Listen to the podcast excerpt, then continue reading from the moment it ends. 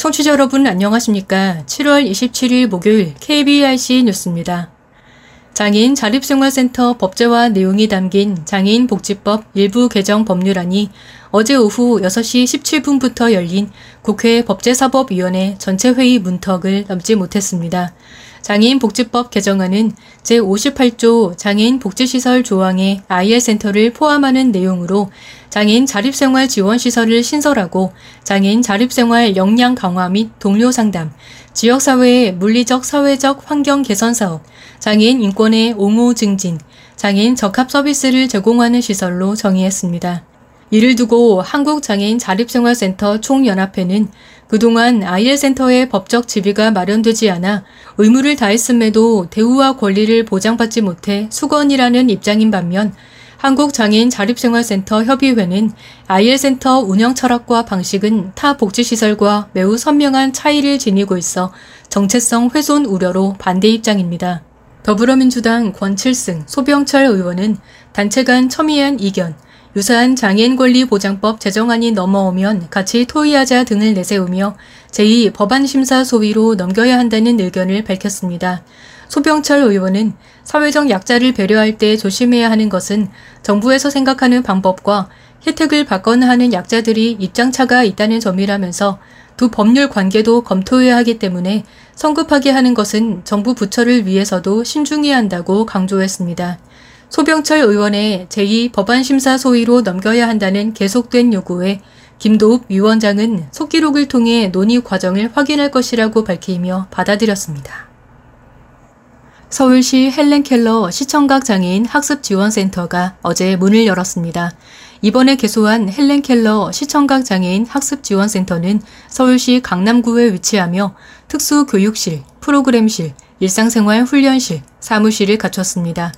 교육 지원, 권익 옹호, 의사소통 지원, 사회활동 지원, 이동 지원 및 사례 발굴 서비스를 운영하고 서울시에 등록된 시청각 장애인 또는 차지 증후군 아동 중 시각과 청각 장애 아동입니다.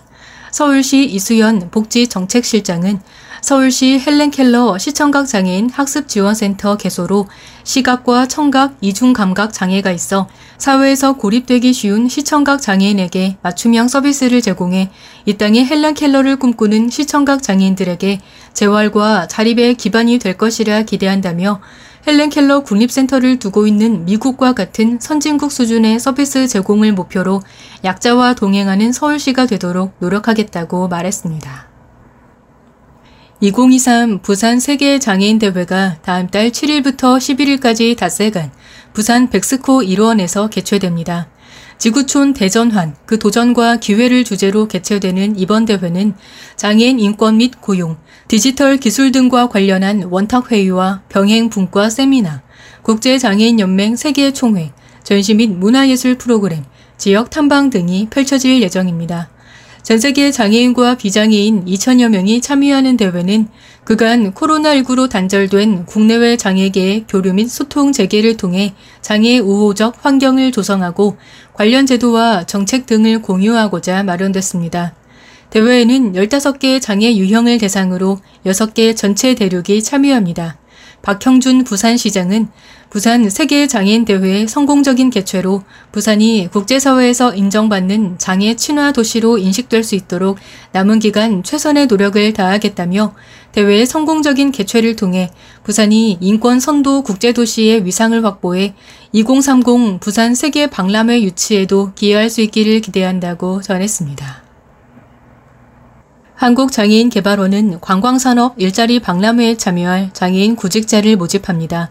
9월 18일과 19일 양일간 서울 코엑스에서 열리는 관광산업 일자리 박람회는 관광산업 분야 취업 희망자를 대상으로 채용 기회를 확대하고자 12개 관광 관련 기관들이 공동 주관하는 행사로 개발원은 공공기관인 그랜드 코리아 레저와 서울, 경기, 부산 등 장애인 채용 의사를 보인 10개 호텔과 협업해 박람회에 참여하고 호텔에서 근무할 장애인 채용을 지원합니다.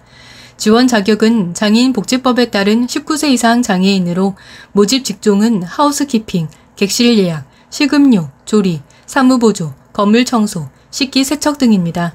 박람회를 통한 장애인 채용 인원은 총 35명 이상으로 박람회에서 구직자를 위한 채용 지원 외에도 장애인 채용을 희망하는 민간기업 고용주 및 인사 담당자를 대상으로 장애인 고용 컨설팅을 진행할 예정입니다.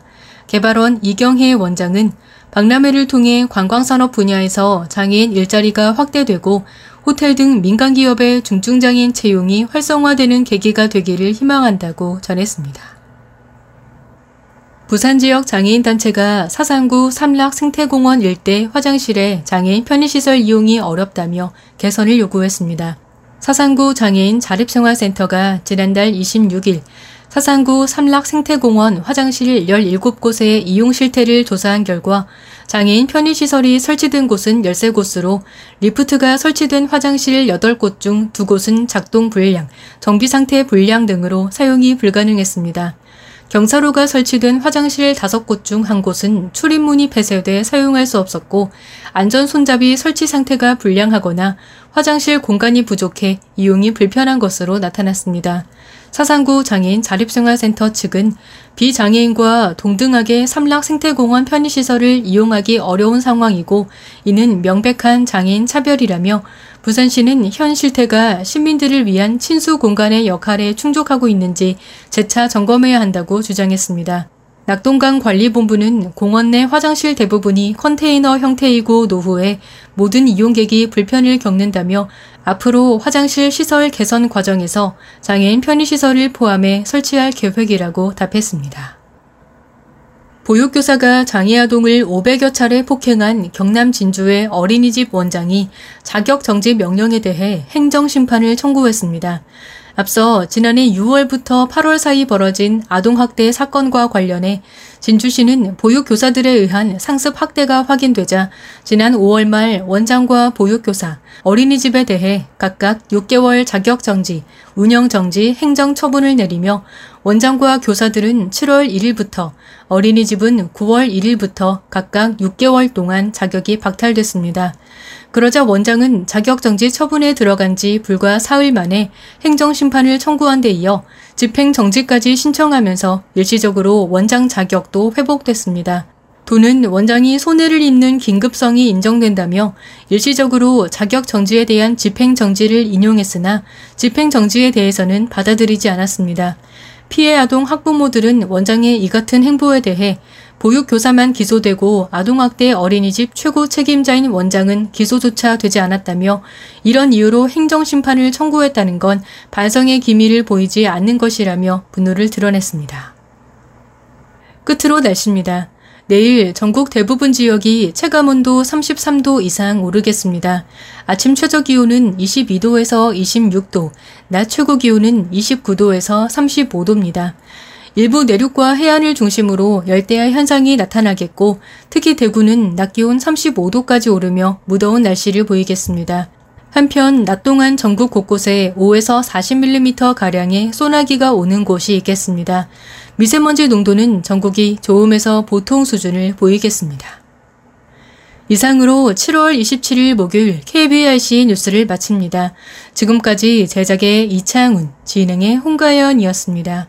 고맙습니다. KBLC